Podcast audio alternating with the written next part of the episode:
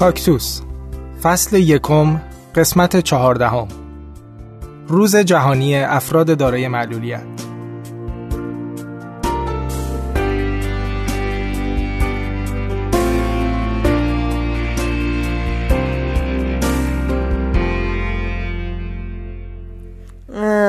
روز جهانی افراد دارای معلولیت.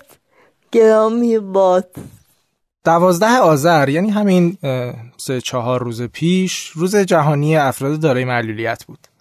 ما هم تصمیم گرفتیم به همین مناسبت کاکتوس رو به این روز اختصاص بدیم. توی جستجوهایی که توی گوگل کردیم در مورد اینکه علت نامگذاری سوم دسامبر به عنوان روز جهانی افراد دارای معلولیت چی بوده فهمیدیم که هیچ دلیل خاصی نداشته. راستشو بخواین. ولی یک سرنخهایی رو شروع کردیم به همدیگه ربط دادن که واقعیتش دلیل نامگذاری نیست ولی بی ربط هم نیست خیلی. ماجرا احتمالا برمیگرده به بعد از جنگ جهانی دوم. بعد از جنگ یه عده زیادی از سربازا با نقص عضو و معلولیت به خونه هاشون برمیگردن.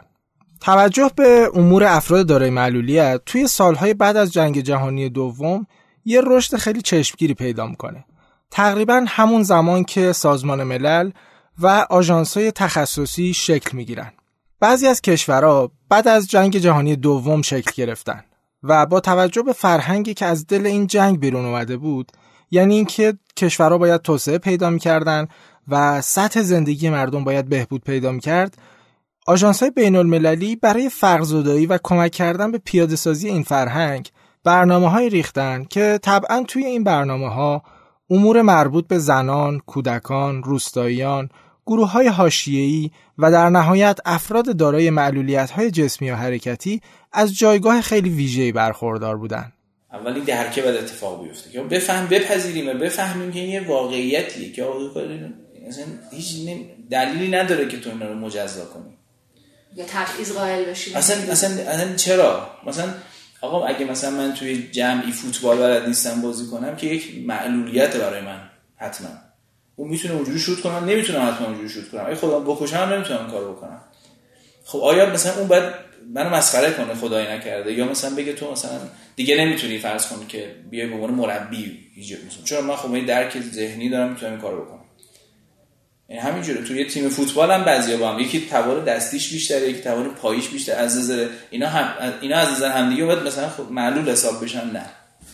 یکی می‌تونه راه بره یکی نمی‌تونه راه بره. خب راه نمی‌تونه بره. هزار تا توانمندی یا هزار تا ظرفیت دیگه بی نهایت ظرفیت دیگه داره این. و این واقعا اعتقاد قلبیته. آره.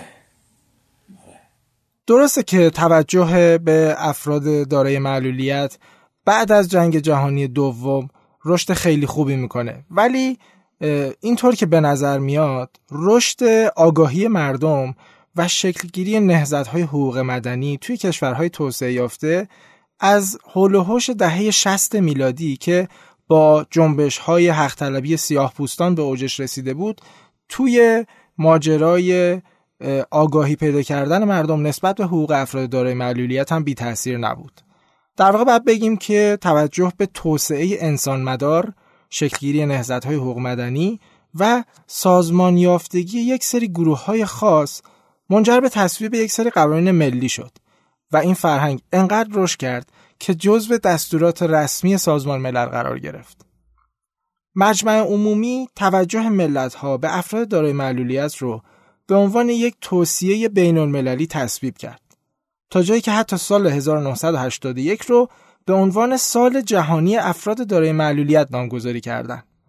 بعد از اون یعنی تو فاصله سالهای 1983 تا 1992 برای یک دهه باز هم افراد دارای معلولیت مورد توجه ویژه بودند و نام این سالها رو با نام افراد دارای معلولیت گره می‌زنن.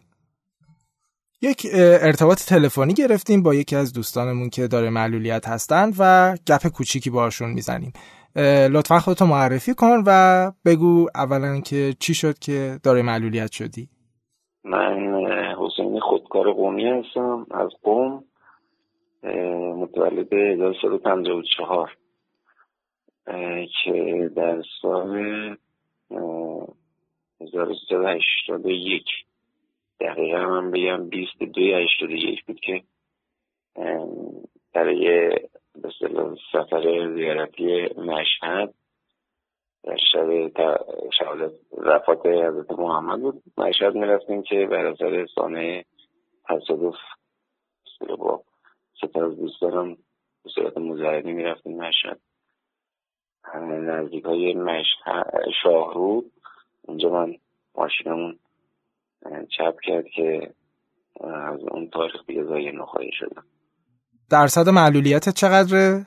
درصد معلولیت الان گردنی هستم از ناحیه گردن موری چهار و پنج زای گردنی شدم زای نخواهی گردنی شدم که وضعیت الان وضعیت نخواهی خیلی شدید هستم خب حسین جان قبل تصادف چی کار می‌کردی و الان چی کار می‌کنی؟ فعالیت که خب قبل من خیلی فعالی بودم خیلی یعنی بیشتر از حدی که باید باشم فعال بودم.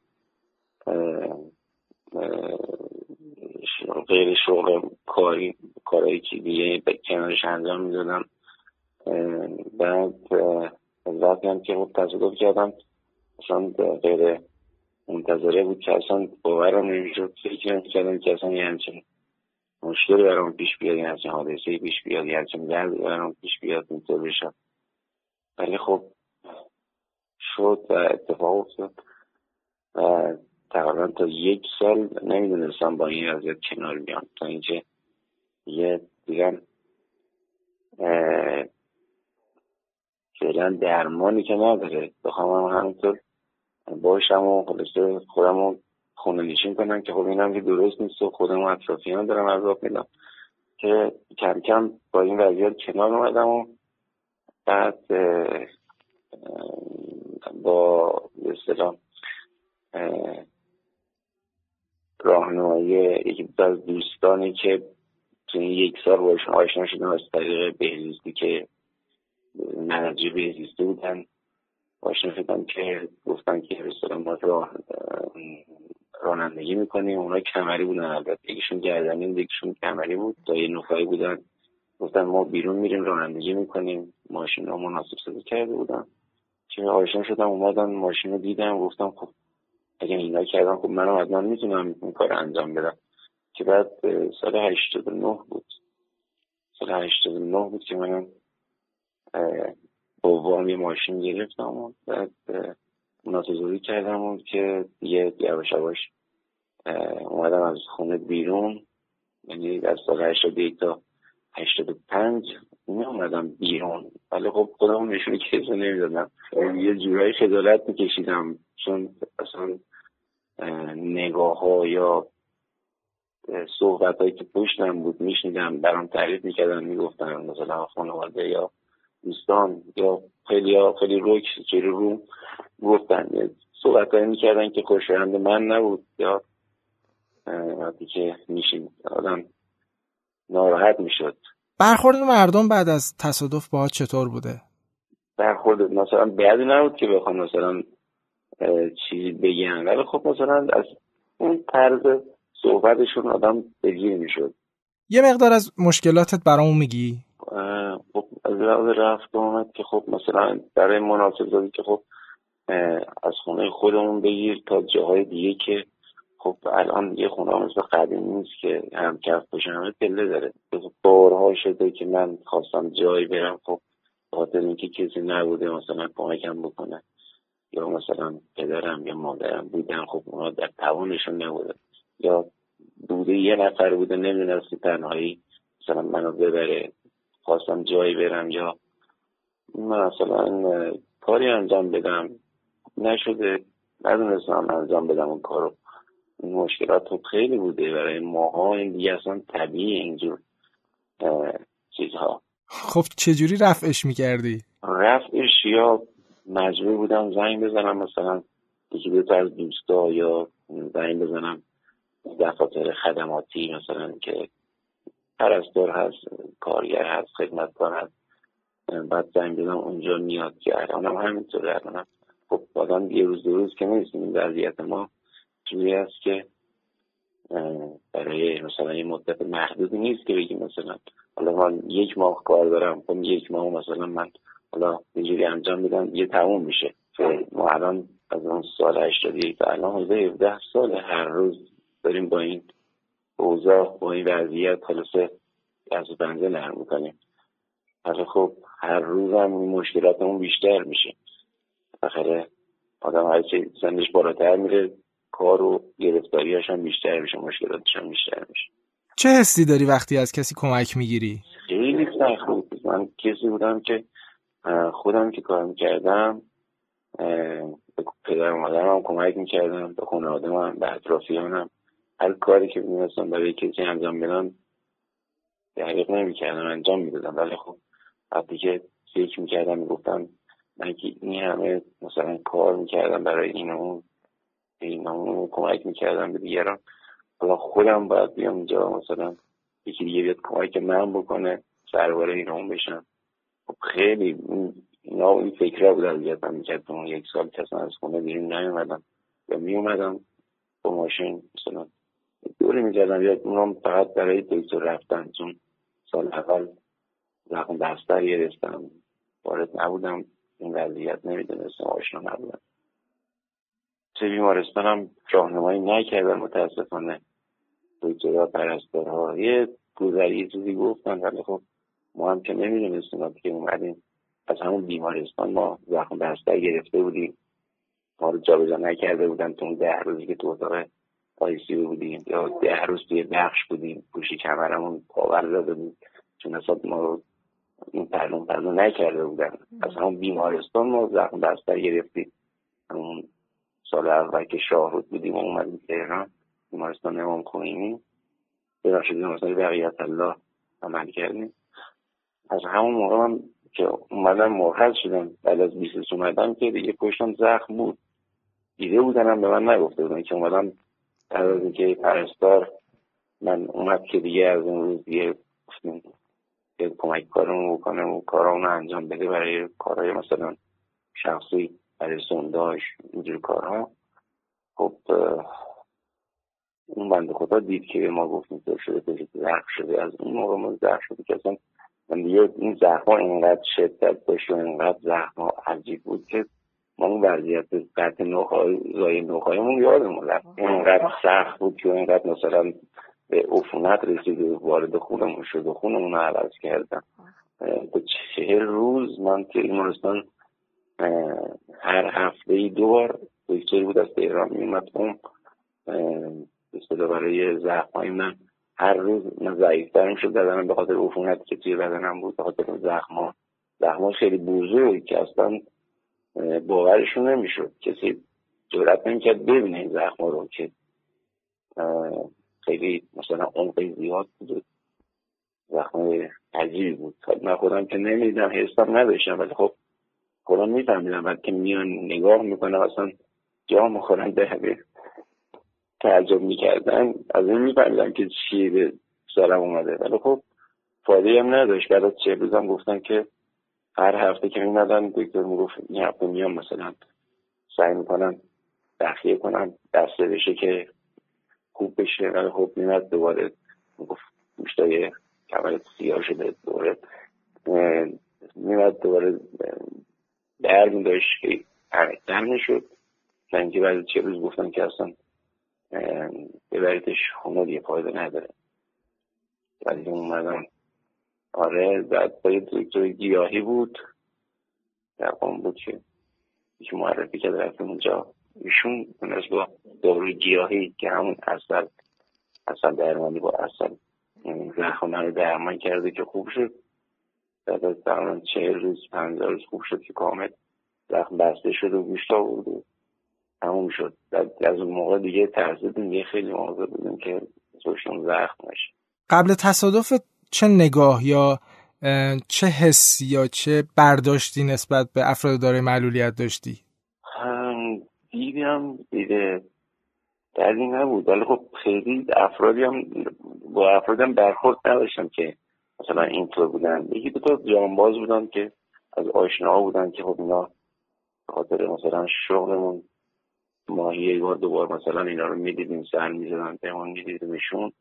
خب از نزدیک خب در حد مثلا ده دقیقه یک رو که پیش ما بودن یک سلام علیک و احوالی کارشون انجام می‌دادن می‌رفتم جوری هم نبود که مثلا بپرسیم یا اونا خودشون تعریف کنن که چه وضعیتی دارن چه مشکلاتی دارن. خب می‌دیدیم یا خودم ولی جایی مثلا یه خب می‌دیدم تو خیابون با ماشین می‌رفتم می‌دیدم که داده ماشین ویچریه حتما وای می‌شدم سوارش می‌کردم. مشکلاتشون رو درک می‌کردی؟ میگم من چون اصلا خیلی برخورد نداشتم مثلا فکرم نمی‌کردم. مثلا فکر نمی‌کردم که مثلا مشکلی داشته باشم. بودم خب مثلا خب اینطوره. چرا؟ خب نه که بگم مشکلی ندارم. دیده بود که خب من همون که تو خیابون وایساده هیچ سوارش نمی‌کنی اولین مشکلشه. خاطر اینکه یه خود معطلی داره. راننده باید بیاد نیچرش بذاره. عقب. خب خاطر اینکه باید این کارو بکنه. خب دیگه مسافر معمولی سوار می‌کنم. سریعتر میرم. دیگه این درد رو ندارم. یعنی مشکلشون جایشون اما نقلشون رفت آمدشون. می‌دونم خب این یه مشکل اولیشه. نمیشه این مشکل نیست. بعد میدم که می‌خواد سوار ماشین بشه. من خودم مغازه داشتم یکی از خیابونا هلال احمر نزدیکش بود. یه خانمی بود میمد اینجا آموزش. آموزش تو هلال احمر کلاس آموزشی داشتن. اونجا مشخص بود که میان آموزش. این خانم بود لیچر بود. هر روز من خدا در هفته هر روز که مثلا شاید در هفته دو روز یا سه روز میومد کلاس. این هر موقع که میومد ظهرها می‌خواست برگرده میمد جلوی مغازه ما. ایستگاه اتوبوس بود. اتوبوس خب میرم. اتوبوس پریود باید بلند سوار نمیشون مناسب شده نبود سال. مثلا هفتاد و هشت بودیم. الان هم نیست آقا. الان هم نیست. الان چرا گذاشتن؟ الان هم یه سری مناسب سازی کردن. فقط جاشو گذاشتن و این سطح شیبدار گذاشتن برای ایستگاه. ولی باز که اتوبوس وای میسه اتوبوس با یه متر فاصله نیم متر فاصله وای میسه راننده ها اصلا آموزش ندیدن نمی‌دونن مثلا باید چه کار کنن چجور رانندگی کنن ماشین چجور پایک کنن. که قشنگ یه ویچری بدون سوار بشه روی ایستگاه. اصلا مردم توضیح نیستن یا خود طرف که میاد نمی‌دونه. مثلا یه نفری خودش با ویچر توی اتوبوس. یعنی نیست. مناسبه نیست دیگه. هنوز اونطوری که باید باشه که بدون یه ویچری بره توی ماشین. هنوز اون اتفاق نیفتاده. که من خدا میدم هر موقع میمد زورم می‌خواست بره هیچ ماشینی وای نمیستد یکی دوباره که خودم مثلا همزمان با ایشون که می‌رسید می‌خواستم برم خونه خب خودم میبردم میرسوندمش میومد ولی یه موقعم که خودم کار داشتم نمی‌رسیدم اگه میدم کسی نگه نمیداره خودم میرم بیرون ماشین تاکسی می‌گرفتم. فکر می‌کردم خودم بخوام سوارشم بعد گفتم این بنده خدا رم برسونیم کمک می‌کردم ریچه بشد گذاشتم عقب سوار می‌شد می‌رفت. ولی خب چون خانمم بود یه خود سخت بود. من خدا یه خانمم بود خب بودم سخت بشه نمی‌دونه سوار شه. خاطر این من کمکش می‌کردم مثلا سوار بشه حالا من بشه بازم میگم کمکش رو خود راننده می‌دونه کمکش کنه. چون خانمم بود نمی‌دونستم کمکش کنه. خودش تنها باید. ولی خب این کمری هم بود می‌دونست. یعنی خودش سوار ماشین بشه. ولی خب خود همون که ویلچر باید میدونش فقط به خاطر همین اصلا نگه نمیداشتم. من اون موقع خب این تو ذهنم بود. اینو دیگه بودم ولی خب اصلا فکر نمی‌کردم. یه روز خودم مثلا اینطور اتفاق برام بیفته که خودم اصلا گردنی بشه اصلا ندونم بیرون برم. که از اینکه اصلا الان ویلچرم نمی‌دونم هول بدم چون انگشتم کار نمی‌کنم. شغل چیه؟ فعالیت من بیشتر فعالیت های چون میگم انگشتم هم کار نمی‌کنه. فعالیت فعالیت های تلفنی از طریق تلفن کارهای بازاریابی کارهای تبلیغاتی یا از الان که کارهای اینترنتی فضای از فضای مجازی شبکه های مجازی از این طریق دارم کار می‌کنم که بدونم بیکار نباشم و بدونم هم به صورت تفریح باشم یه کاری انجام داده باشم. الان اینطور فعالیت می‌کنم. یه خاطره هم برامون تعریف کنی دیگه خدافزی می‌کنیم با هم. من یه روز چون میگم دستام حیث نداره دیگه الان ما چون گردنی هستیم تا مچ دستم قبل به از بیمارستان که مرتد شدم چون تازه تصادف کرده بودم تا کتفا هم تکون نمی‌خورد حرکت نمی‌کرد. بعد با فیزیوتراپی و ورزش اینا دیگه یواش یواش تا آرنج موج ولی خب الان انگشتام هم حرکت نمی‌کنه ولی خب ازشون کار می‌کشم. کار می‌کنم باهاشون. مثلا می‌خوام الان گوشیاتون لمسیه با این کنار انگوش کوچیکم مثلا کار می‌کنم و کار انجام میدم باش یا کارهای دیگه انجام میدم باهاشون. بعد یه روز ما بیرون بودیم می‌خواستیم به کل پاچه خیلی علاقه داشتیم. ما هر دفعه با یکی از دوستا بود می‌رفتیم بیرون. بعد یه روز گفتیم بریم یه خورده کله پاچه بخوریم حرس کردیم. بنده خودم اومد رفتیم رفت. یه کاسه کله پاچه آورد توش آب بود آبش رو گفتیم آبش رو خود بخوریم بعد بقیهش این کله پاچه اینقدر داغ بود که من این کاسه رو داد دست من رو رفت. من دستم حس نداشت یعنی گرفتم با کف دستم. اصلا متوجه نمی‌شدم دیگه. خوردم گذاشتم روی پام. سینیقی پام بود بردم بالای خود آبش خوردم بعد گذاشتم. من به همین یعنی می‌خوام میگم شاید ده ثانیه هم نشد. من این کاسه رو بلند کردم که خدا از آبش رو بخورم. بعد گذاشتم زمین تا دوستان بیاد این دست من سوخته بود من متوجه نشده بودم. که بعدا وقتی که رفتیم توی محرم هم بود رفتیم برای روز خونی. وقتی که توی ماشین نشسته بودم پشت فرمون همونجور که نشسته بودم چون داخل برای پایین بالا رفتم سخت بود دیگه پایین نیومدم. چون بلنگو توی کوچه بود. مردم توی کوچه نشسته بودم منم تو ماشین نشستم گوش می‌کردم. در همینطور که نشسته بودم یه لحظه یهو نگاه افتاد به دستم دیدم کف دستم همونجا که کاسه رو بلند کردم تو دستی بلند کردم. ولی این دستم مثل که بیشتر سوخته بود چجور بود؟ دیدم کف دستم یه تاول زده. شاید می‌خوام بگم شاید به اندازه چی بگم؟ به اندازه یه دونه انگور انگور درشت. اینقدر پوست کف دستم اومده بود بالا تاول زده بود. که نگاه کردم هرچی فکر کردم گفتم ای من دستم چیزی نبوده چیزی برای چی سوخته اینقدر دست من مثلا حسی که اون کاسه که دعا بوده دست من اینطوری کرده. گفتم اگه آدم سالم بود که الان وقتی که این کاسه رو بلند که داغ بود می‌گذاری زمین یا می‌خواست برداری متوجه می‌شد که مثلا اینقدر داغه. این هنوز هم جاش هست که هر موقع نگاه می‌کنم دست کفی دست اون تاول رو می‌بینم آدم یاد کل پاچه که میفتم دیگه ناراحتی کل پاچه رو نمی‌کنم دیگه. بعد از اون می‌رسیم به دهه 90 ولی دقیقا توی سال 1993 باز چیزی که می‌بینیم تدوین و ابلاغ قوانین مربوط به افراد دارای معلولیته. که بازم بیشتر از اینکه جنبه اجرایی داشته باشه در حد یک توصیه نام است. در مورد روز معلولیت من اصلا خبر نداشتم که این روز وجود داره. خب بالاخره این روزا کلی توی تقویممون روزای عجیب غریبی می‌ذارن که اصلا تا الان درمش خبرم نداشتیم. تقریبا فکر کنم از دیشب یا امروز صبح بود تو استوریای بچه ها دیدم که روز معلولیت رو تبریک گفتن و کلی هم عکس و استوری گذاشتن از افراد دارای معلولیت. ولی حسی که من بیشتر از این استوریا می‌گیرم از این رفتارا می‌گیرم این نیستش که واقعا این آدم آدم رو دوست دارن و به خاطر اونها این کار رو انجام میدن. چیزی که من توی این چند ماه اخیر خیلی باهاش مواجه شدم این رفتار استفاده کردن از این آدم ها بوده که خب این بچه ها به خاطر شرایطی که دارن خیلی کم خودشون رو نشون میدن خیلی سعی می‌کنن چرا خاموش عمل بکنن و یه سری افراد میان اینها رو از اون حالتی که دارن درشون میارن. میان حمایتشون می‌کنن میارنشون توی جامعه. خیلی سعی می‌کنن نشونشون بدن به همه. ولی به نظر من حسی که من از این رفتار این آدما می‌گیرم اینه که بیشتر خودشونو برند کنن. بیشتر خواهن خودشونو نشون بدن. خلاصه اینکه 25 6 سالی طول کشید تا توجه به افراد دارای معلولیت از حالت توصیه‌ای به دولت‌ها خارج شد و شکل قانون به خودش گرفت. دیگه واقعا وقت اون شده بود که دولت ها وارد عمل بشن و تعهداتشون رو در قبال افراد دارای معلولیت بپذیرن. اینجا بود که بالاخره کنوانسیون افراد دارای معلولیت در اوایل قرن 21 تصویب شد.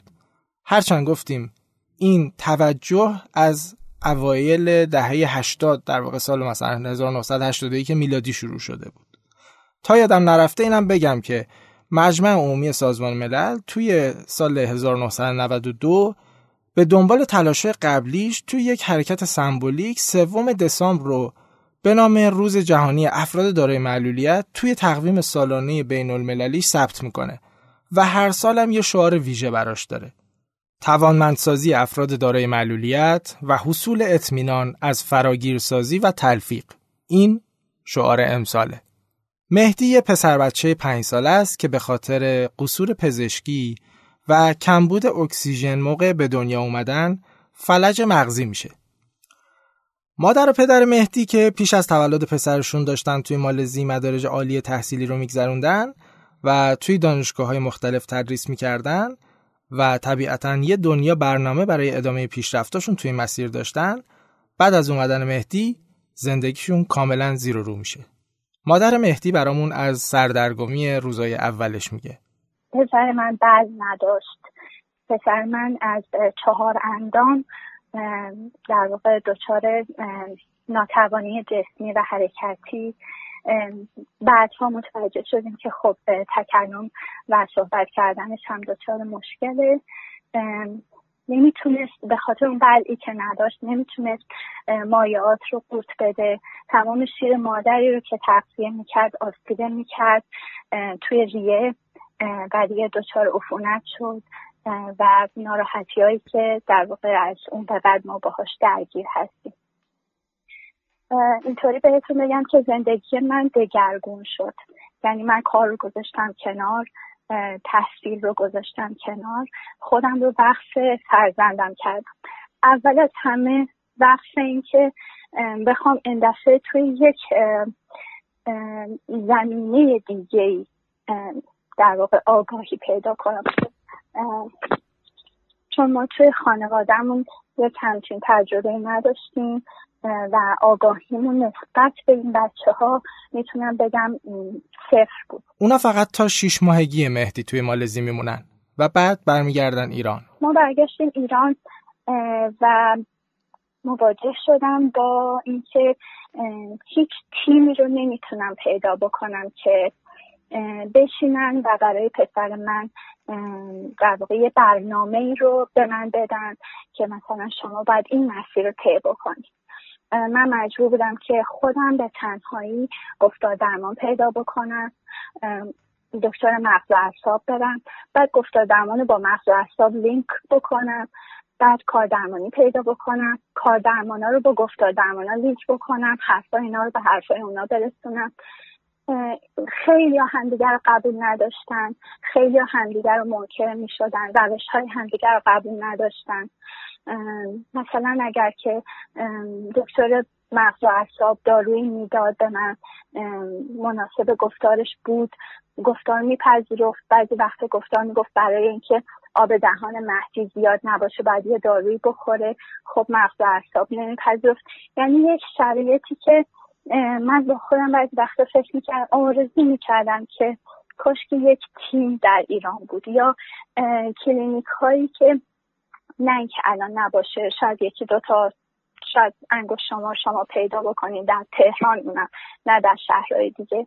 کاش یکی بود که می نشستن مهربانانه با همدیگه نظراتشون رو شیر می‌کردن و برای هر کیسی که بهشون مراجعه می‌کنه مختص اون کیس یه برنامه ای می‌دادن. تعریف و نگاه این مادر از ناتوانی یک فرد دارای معلولیت حقیقتا برام جالب بود. در دنیا در واقع اون اسم مثلا ناتوانی یا معلولیت به کسی اطلاق میشه که حتی از نظر جسمی و فیزیکی و حتی ذهنی یه آدم سالمه ولی دروغ میگه. ولی خیانت می‌کنه ولی دزدی می‌کنه پس این معلولیت لزوما نیستش که روی ویلچر نشسته باشه با باکر راه بره. معلولیت یعنی که من می‌تونم آدم خوبی باشم ولی آدم خوبی نیستم. خب یه سری هم بزنیم به سهیل معینی دوست خیلی خوب عزیز و همراه همیشگی کاکتوس مدیرعامل شبکه تشکلهای نابینایان کشور. و ازش در مورد نقش کهنه سربازان برگشته از جنگ جهانی در تأثیرش در توجه به افراد دارای معلولیت بپرسیم.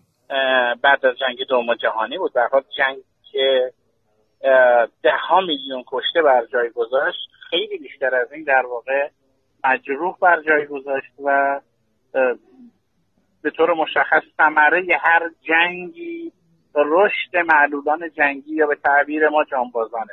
این اتفاق در اروپا به شکل گسترده ای افتاد به گونه ای که یکی از کشورهای پیشرو در توجه به حقوق معلولان دولت آلمانه.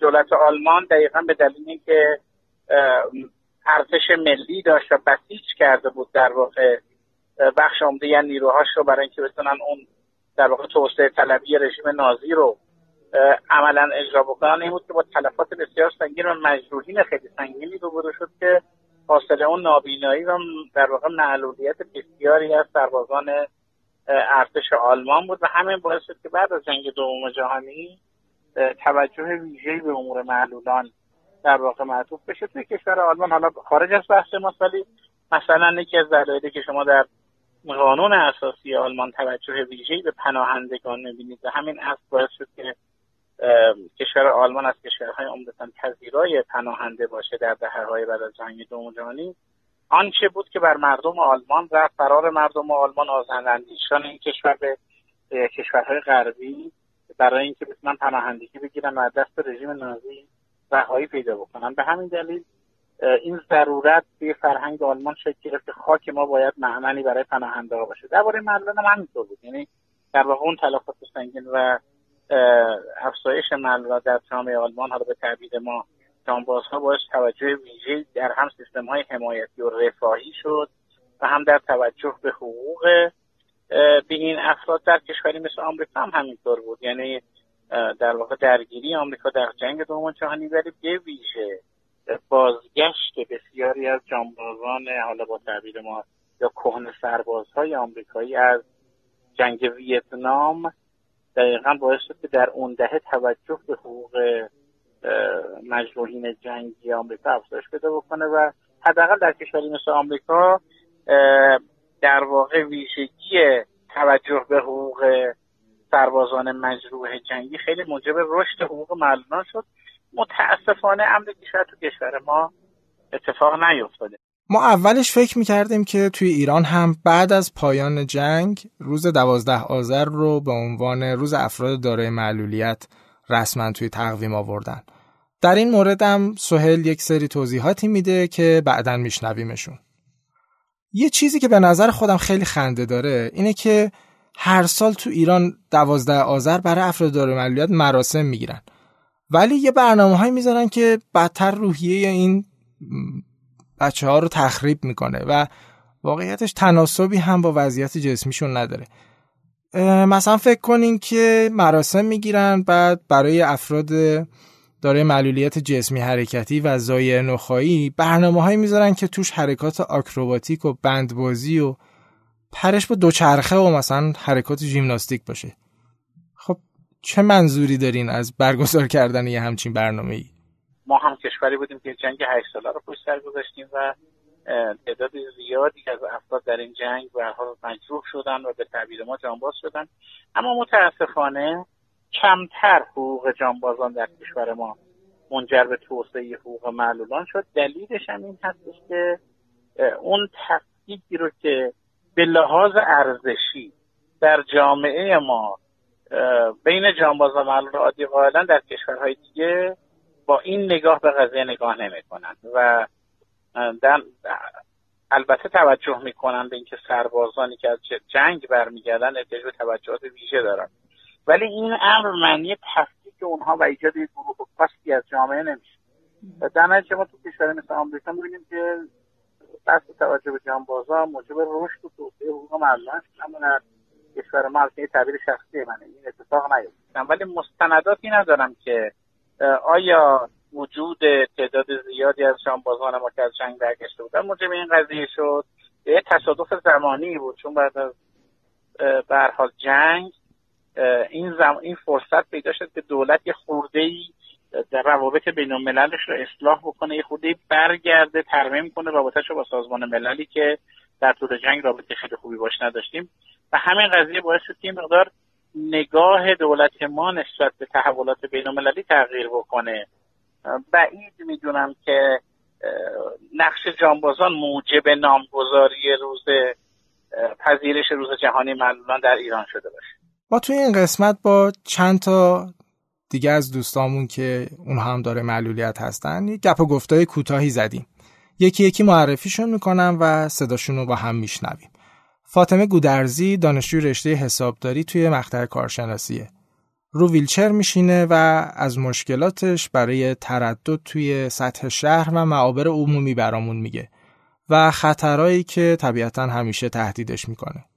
والا یکی از مشکلات خیلی وحشتناکی که من خودم شخصا به عنوان توانیاب دارم اینه که اصلا کلا جامعه ما برای من من نوعی مناسب سازی نیست. حالا سر دواز مترو شاید دواز اتوبوساش اصلا بخوام برم شرکتی جایی مشغول کارشم اصلا مناسب سازی نیست. مگر اینکه بخوام مثلا از یه حالا طرف یه ارگان خاصی معرفی بشم واسه مثلا اون شرکت اون سازمان. تا اینکه مثلا متناسب با شرایطی که من دارم بخوان جایی رو به معرفی کنن که مناسب سازی باشه. وگرنه از, از هیچ لحاظی مثلا تو خیابون می‌خوام برم باید از هزار نفر کمک بگیرم تا اینکه مثلا از این بره جوب برم اون بره جوب.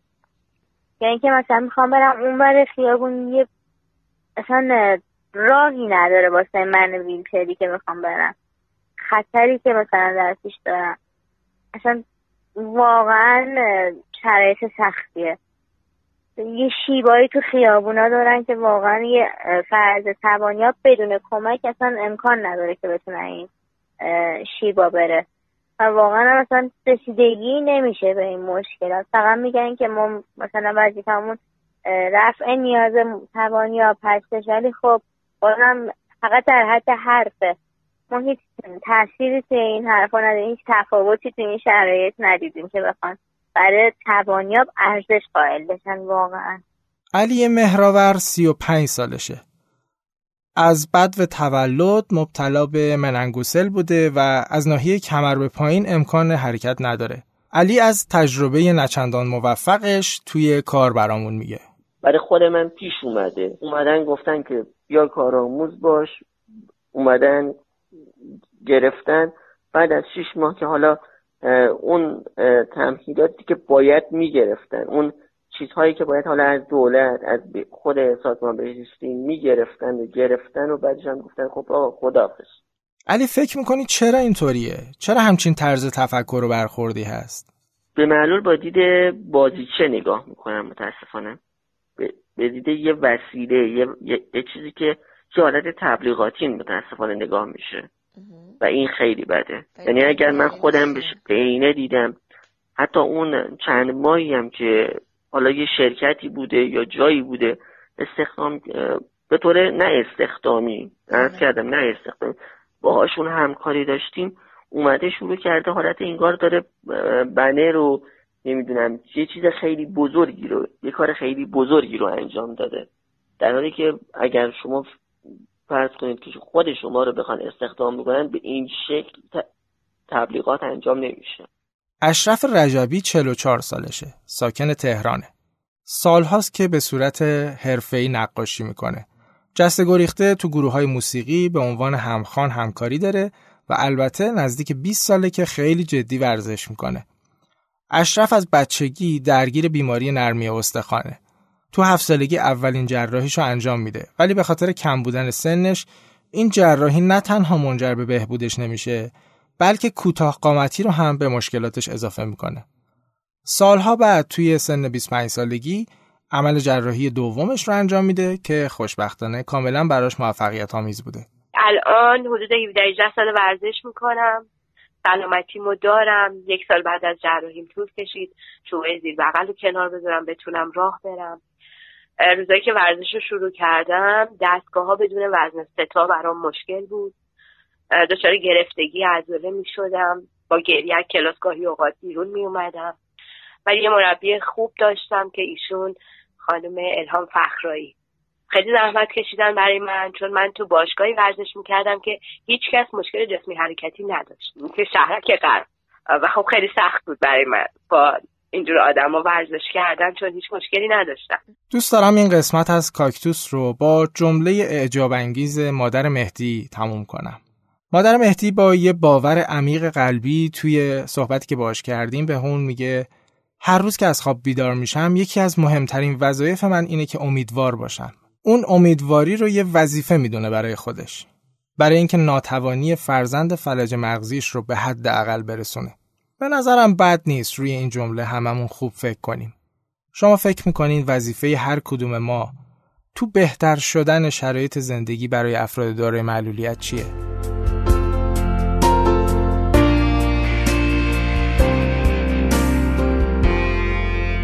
مرسی که با چهاردهمین قسمت کاکتوس هم ما رو همراهی کردید.